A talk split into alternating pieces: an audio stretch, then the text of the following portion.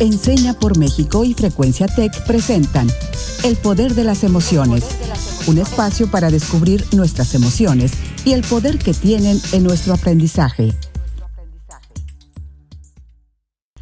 Hola a todos y todas, bienvenidas y bienvenidos a este nuevo espacio, El Poder de las Emociones un programa de Enseña por México que nace a raíz de la situación actual de la COVID-19 y la importancia que identificamos de trabajar con nuestras emociones en todo momento, en especial en momentos como este, momentos de crisis. Yo soy Ana Gómez Gallardo, soy la directora de Desarrollo de Enseña por México. Yo soy Alejandra Contreras, es un placer poder compartir este momento con ustedes, bienvenidos. Mi nombre es Raúl Carlín y les presentamos este espacio que estamos haciendo con mucho, mucho cariño para ustedes, en el que estaremos conversando sobre las emociones, cómo podemos vivirlas y realmente conectarnos con ellas. Bueno, y para comenzar exploremos qué conocemos acerca del tema del día de hoy. Raúl, ¿qué son para ti las emociones? Es una pregunta complicada, pero yo creo que para mí las emociones vendrían siendo una experiencia, es una experiencia breve, que a su vez son el resultado de una reacción ante un estímulo que nos da la realidad. Y esas experiencias que, vivimos son afectivas y diría que se manifiestan incluso corporalmente. Mm, bueno, para mí, yo sé que se puede explicar este concepto desde diferentes teorías o vertientes, pero yo considero que las emociones son reacciones afectivas intensas y de breve duración, siendo automáticas, universales hasta cierto punto innatas, y que tienen una función o no sirven para algo. También es importante diferenciarlas de los sentimientos, ya que a veces las usamos como sinónimos y los sentimientos son estados afectivos como menos intensos, pero de mayor duración, que involucran otros procesos cognitivos más elaborados como la memoria o el razonamiento. En pocas palabras, yo creo que diría que las emociones es reacción a un estímulo y el sentimiento es la interpretación de ese estímulo. Les cuento, Ale y Raúl, que según el libro Discovering Psychology de Don y Sandra Hockenberry, una emoción es un estado psicológico complejo que involucra tres componentes distintos. Uno, una experiencia subjetiva. Dos, una respuesta fisiológica. Y tres, una respuesta conductual o expresiva. Pues Ana nos acaba de dar una definición muy clara y muy exacta sobre las emociones. Y me quedo pensando que escuchando esa definición, todos y todas aquí y, en, y allá en su casa, nuestra audiencia, pueden fácilmente racionalizar esa definición. A todos nos queda claro qué son las emociones, pero si nos ponemos a reflexionar cómo es que las vivimos, todo queda mucho más incierto. Es decir, ya sabemos qué son las emociones, pero si te pregunto, por ejemplo, Ale, ¿cómo te sientes hoy? ¿Qué es lo que normalmente me contestarías? Yo creo que contestaría que bien. Exactamente. Normalmente contestamos bien o mal de manera incluso automática, cuando a veces uno está enojado y más bien contesta que uno está bien. Así es, contestamos como un bien cuando podemos experimentar toda una gama de, emociones como alegría, miedo, desagrado, no sé, ira, tristeza, pero creo que nos hemos mal acostumbrado un poco a minimizar nuestras emociones, Raúl. Exactamente. Tú acabas de mencionar que existe una gran gama de emociones, una gran variedad de emociones que nosotros vivimos a lo largo del día. Y yo te preguntaría, por ejemplo, ¿por qué crees tú que realmente no las nombramos cuando nos preguntan cómo nos sentimos? Yo creo que sería porque es más sencillo decir bien a dar como toda una explicación, la verdad. Creo que simplifica mucho las cosas. Eso, no simplifica y además otra hipótesis podría ser que incluso tenemos un cierto miedo, una cierta incertidumbre ante el reconocimiento y la identificación de nuestras emociones. Pero para eso nosotros hemos utilizado una herramienta que nos ha funcionado mucho, que nos ha sido muy útil, y es una herramienta que nos presentó una organización aliada de Enseña por México, que es el Instituto Día. Esta herramienta es un termómetro de emociones que les queremos presentar. ¿Cómo? ¿Es un termómetro literal? Así como los de para calentura, ¿cómo? No, no es un termómetro literal. Te lo voy a describir y ojalá te quede tan claro igual que a nuestra, a nuestra audiencia. Imagina un cuadrado y divídelo en cuatro partes iguales. Tenemos entonces dos cuadrantes de arriba que son los que corresponderían a la energía alta, dos cuadrantes de abajo que corresponden a la energía baja dos cuadrantes a la izquierda que corresponden a las sensaciones desagradables y dos cuadrantes a la derecha con sensaciones agradables. Es decir, al final nuestros cuatro cuadrantes que conforman nuestro gran cuadrado, que es el termómetro, están atravesados por dos grandes e importantes ejes, que es el primer eje, el de las sensaciones, dijimos que pueden ser agradables o desagradables, y los otros dos ejes que corresponden a la energía, que dijimos que podía ser energía alta o energía baja. A ver, déjame ver si te entendí bien. Imaginemos que tenemos como una hoja, ¿no? Es más, a ver si pueden háganlo con nosotros en casita. Primero divido mi hoja en cuadrantes, ¿no? Arriba a la izquierda le pondremos un color rojo, que son sensaciones desagradables y energía alta, que pueden ser como cuando estamos molestos, enojados o nerviosos. ¿Sí voy bien? Exactamente, exactamente. Me gusta muchísimo que incluso lo relaciones eh, con colores. Ok. Eh, Ahora, y abajo a la izquierda también son sensaciones desagradables, pero de energía baja. No sé, aquí podríamos usar el azul. Como cuando estamos de mal humor, no nos dan ganas como de hacer mucho. Justamente, justo eso, Ale. Ok, ahora en el cuadrante inferior derecho tenemos energía baja, pero con sensaciones agradables que tiene, no sé, un color verde. Normalmente estos podrían ser sentimientos como felicidad, cuando nos sentimos tranquilos, seguros, agradecidos. Así es. Y el último sería arriba a la derecha, que es de color amarillo, que cuando estamos en este cuadro normalmente nos sentimos como vigorosos, eufóricos, como cuando nos sentimos como los reyes del mundo, ¿no? Que podemos hacer todo. Así es, exactamente, Ale. Pues bien, me queda claro que a ti también te quedó claro y espero que a nuestra audiencia em, también le haya quedado claro, tanto como a ti. Muchísimas gracias, em, pues por incluso poner ejemplos y relacionar con colores nuestro, nuestro nuestros cuadrantes del termómetro de las emociones. Y para que, lo, que nuestra audiencia en casa pueda incluso ver esta herramienta y descargarla, los invitamos a ingresar a la siguiente página en www.encenapormexico.org diagonal yo aprendo en casa porque mm, esto nos va a ayudar a identificar qué emociones estamos sintiendo todo el día y los invitamos a hacer este ejercicio el, día de hoy. Y yo creo que es mm, una herramienta de mucha utilidad, ¿no? Nos ayuda a explorar estas emociones que estamos viviendo y cómo se transforman, ¿no? Porque no siempre la emoción sigue siendo igual ante una misma situación. Por ejemplo, ahorita recuerdo que como estamos viviendo la contingencia por la COVID-19, familiares y amigos cercanos me han contado que primero observaban a los niños y niñas de sus hogares como asustados, ¿no?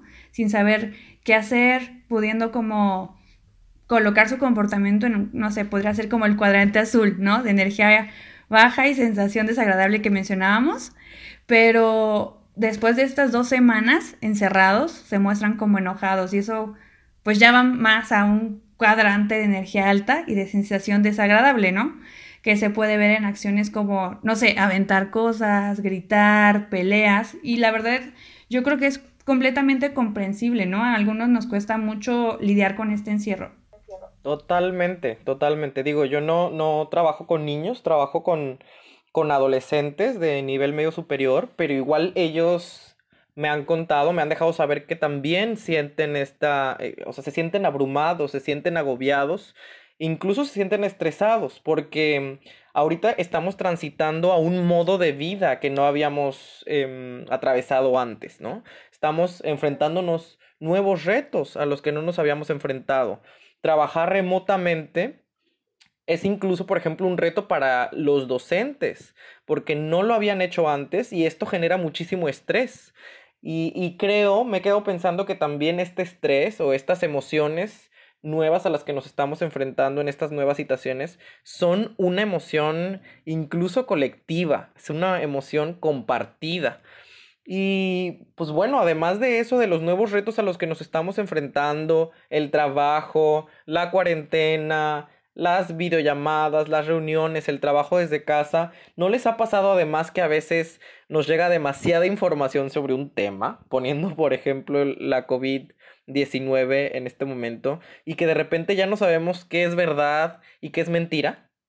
pues desafortunadamente existe muchísima información falsa que se comparte, sobre todo en redes sociales, y no solo que se comparte, sino que en un 2x3 se vuelve viral y que termina por crear mucho más miedo entre la gente, mucha más incertidumbre y generando emociones que nos cuesta regular. Y es por eso que es nuestra responsabilidad ser críticos al recibir información, em, verificar cuál es la fuente de la cual recibimos información, contrastar esas fuentes y esa información, preguntarnos cómo saber si esta información que estamos recibiendo es confiable o no. ¿Qué podemos hacer para identificar qué tan confiable es esta fuente que nos está dotando de información?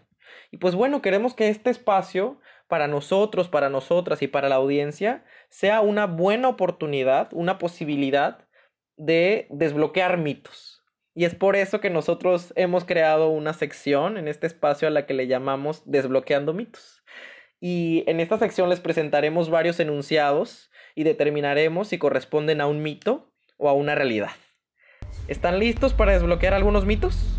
Sí, ya queremos. Sí, venga. bueno, pues ahora vamos a desbloquear cinco mitos sobre las emociones. Comencemos. Desbloqueando mitos.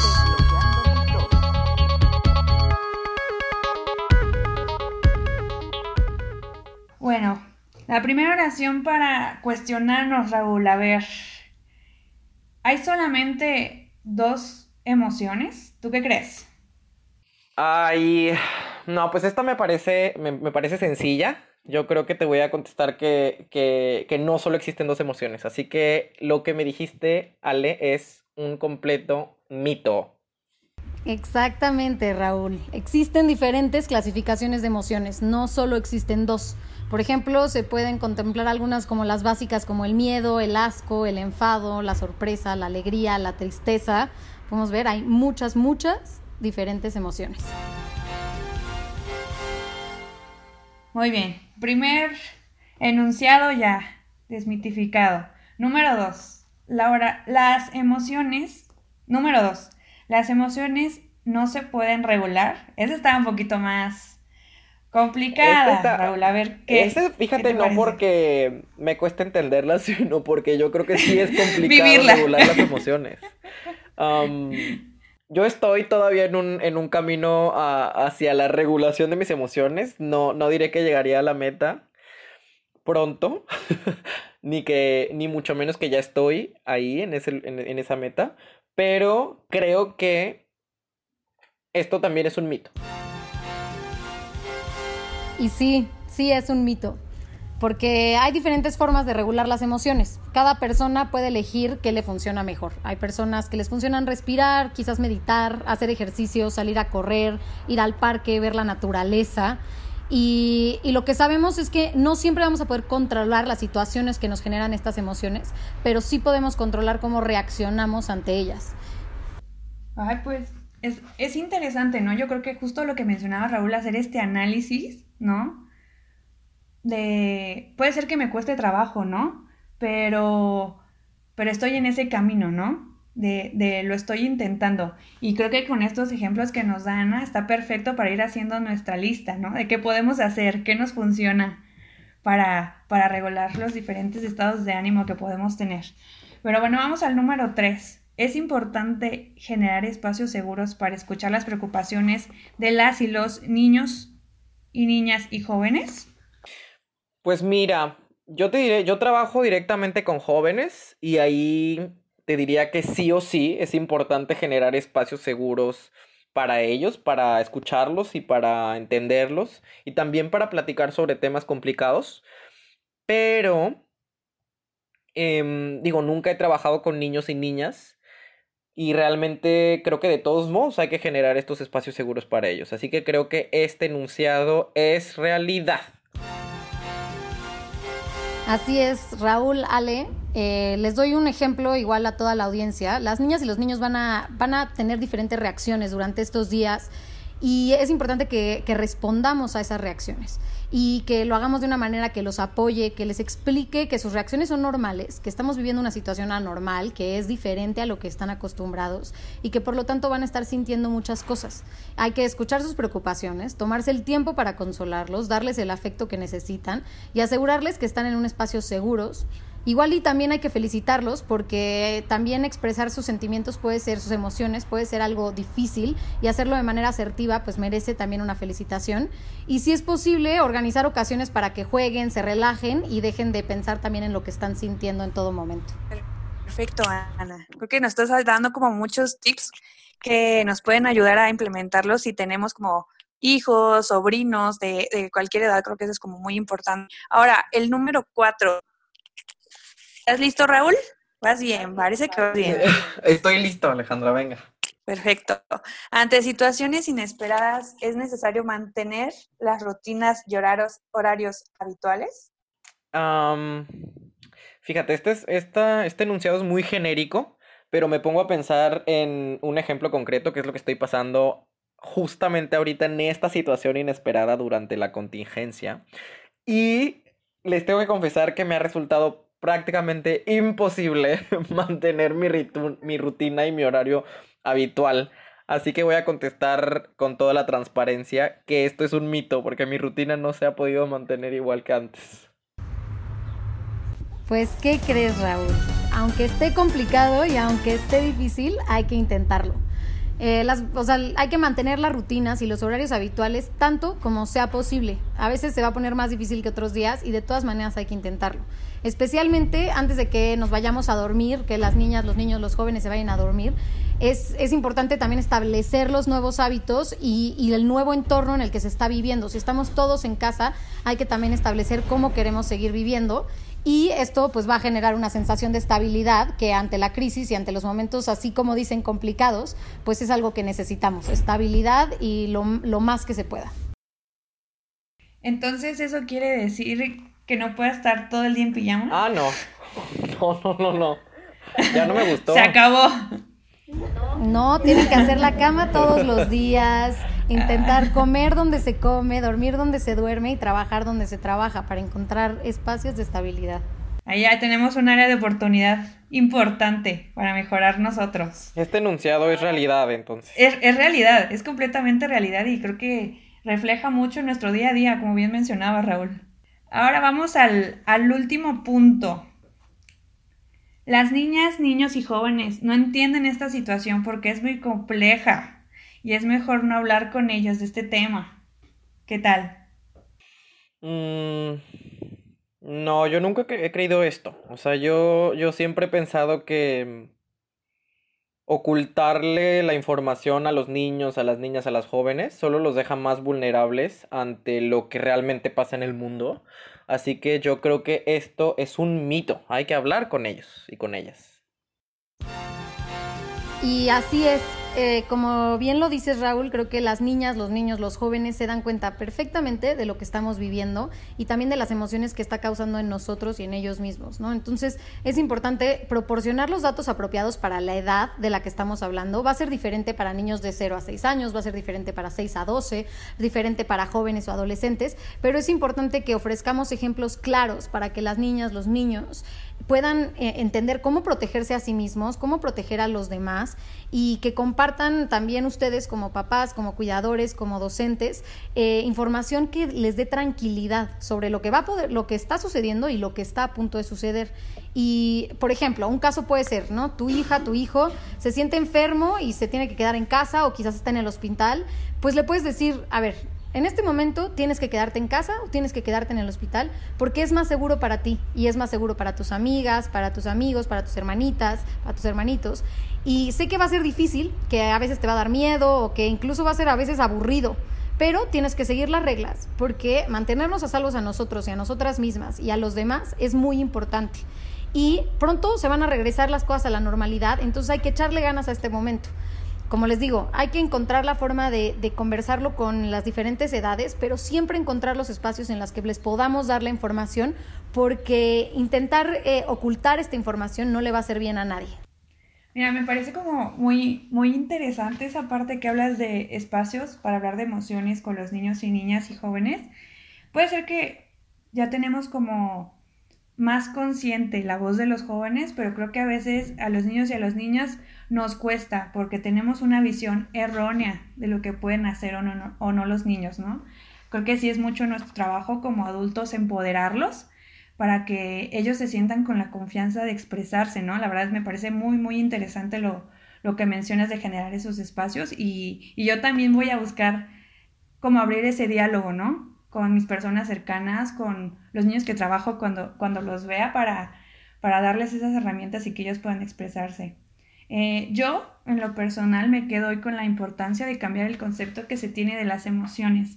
Eh, muchas veces las clasificamos como buenas o malas, pero perdemos de vista su función en nuestra vida. Imagínense si no tuviéramos emociones, o sea, ¿cómo estaríamos? ¿no? Eh, y, y, cómo nos ayudan estas a reaccionar ante ciertas situaciones. Pues Muchísimas gracias. Me, encantó este, esta sección, desbloqueando mitos, porque mm, hay muchas veces que nosotros como adultos, como adultas, pensamos que ya contamos con toda la información y es a veces que se nos hace complicado hablar con niños y niñas y jóvenes, por ejemplo, pero este ejercicio, esta contingencia también que estamos viviendo nos permite vernos en un espejo. ¿Qué es lo que queda por hacer para nosotros? Para em, reconocer nuestras emociones, para reconocer cómo es que estamos viviéndolas, cómo es que las estamos internalizando, interiorizando, expresando, comunicando. Y precisamente, em, pues me ayudaron muchísimo a desbloquear todos los mitos que están por ahí purulando en la realidad, en los medios, en las redes sociales. Y les agradezco muchísimo por eso y quiero transparentar em, pues precisamente qué es todo aquello que yo desbloqueé hoy, que ustedes me ayudaron a desbloquear y yo les diría que fueron cuatro grandes cosas. En un primer lugar, desbloqueé la definición de las emociones. Me quedó muy, muy, muy claro a partir de lo que yo tenía como un conocimiento previo sobre las emociones, pero también la opinión de Ale y la definición clarísima, exactísima que nos dio Ana. La segunda cosa que desbloqueé es cómo expreso mis emociones cuando me preguntan cómo estoy. A partir de hoy, yo prometo, les prometo, me comprometo con todos ustedes a que no voy a contestar bien o mal de manera automática cuando me pregunten cómo estoy o cómo me siento. Y eso creo que de alguna manera va a cambiar por completo la manera en que, me, en que interactúo con los demás, incluso. Eh, la tercera cosa que quisiera contarles que desbloqueé hoy es eh, esta herramienta que nos compartió el Instituto Día, pero que está en nuestra página, que es el termómetro de las emociones. Porque, mm, pues, precisamente para echar a andar una nueva manera de expresar mis emociones, creo que primero debo tener muy claro cuáles son todas las posibilidades de las que yo puedo echar mano. Es decir, cuáles son todas las emociones existentes que yo incluso no he identificado hasta ahora, pues las puedo encontrar en el termómetro de las emociones. Y por último, em, lo que yo desbloqueo hoy son también la importancia de los espacios para hablar de las emociones con los niños, con las niñas y con los jóvenes. Así que esas son mis, mis cuatro cosas que desbloqueo hoy, con las que me llevo, con las que me quedo.